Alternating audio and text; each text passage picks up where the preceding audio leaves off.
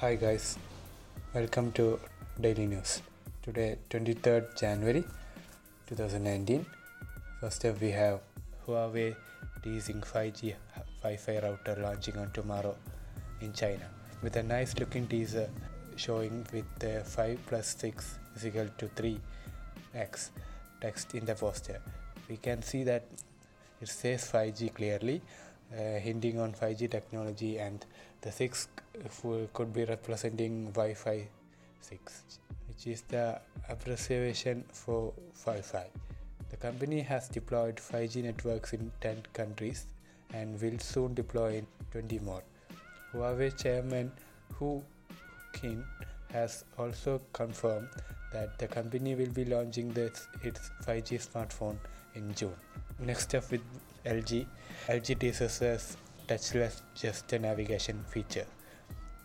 In MWC on 2019, company has now started teasing with their new upcoming product likely to be for LG G8.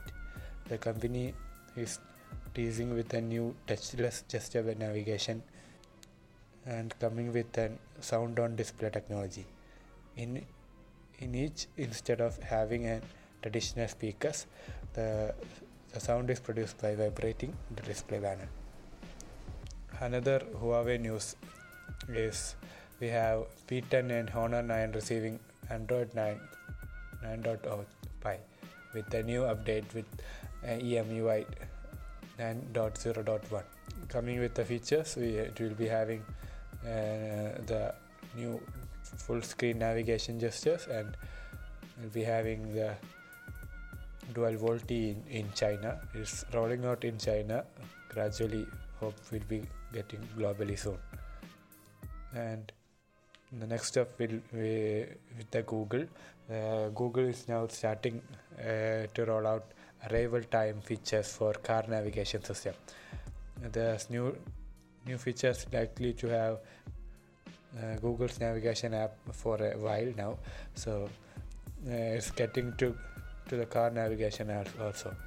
Uh, thanks to the new departure and arriving time feature, which can now available on Google Maps for Android users users driving car can set the departure time and as well as the time of estimated time how long to be having a, for the journey next up today we have the another google news google is planning to merge hangout the hangout chats uh, the hangout was completely free for to use for every every gmail users, but they are planning to shut down that and merging with the G Suite Enterprises customers only.